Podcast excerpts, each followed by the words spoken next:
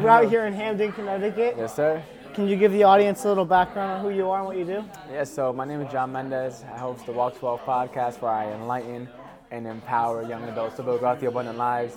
And I'm the founder of Stop and Stare Media, where I brag about how great my hair is. Can you give the um, the audience a little background on what it takes to get what you want? So for me, ready, fire, aim is probably good my best advice.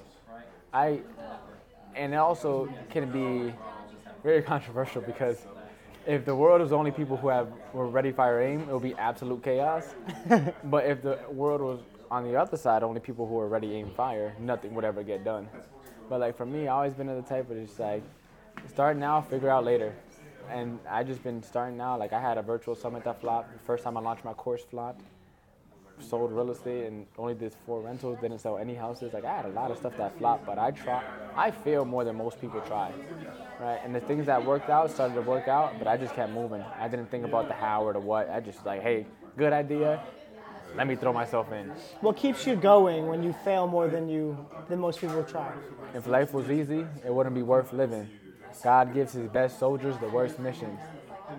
I play that on repeat every time. I know that awesome. the, the track that I'm headed down is not for the faint of heart. And the only reason I'm headed down this is because God believes that I'm capable not only to survive, but to thrive I love that. that. What would be your best advice to somebody who's just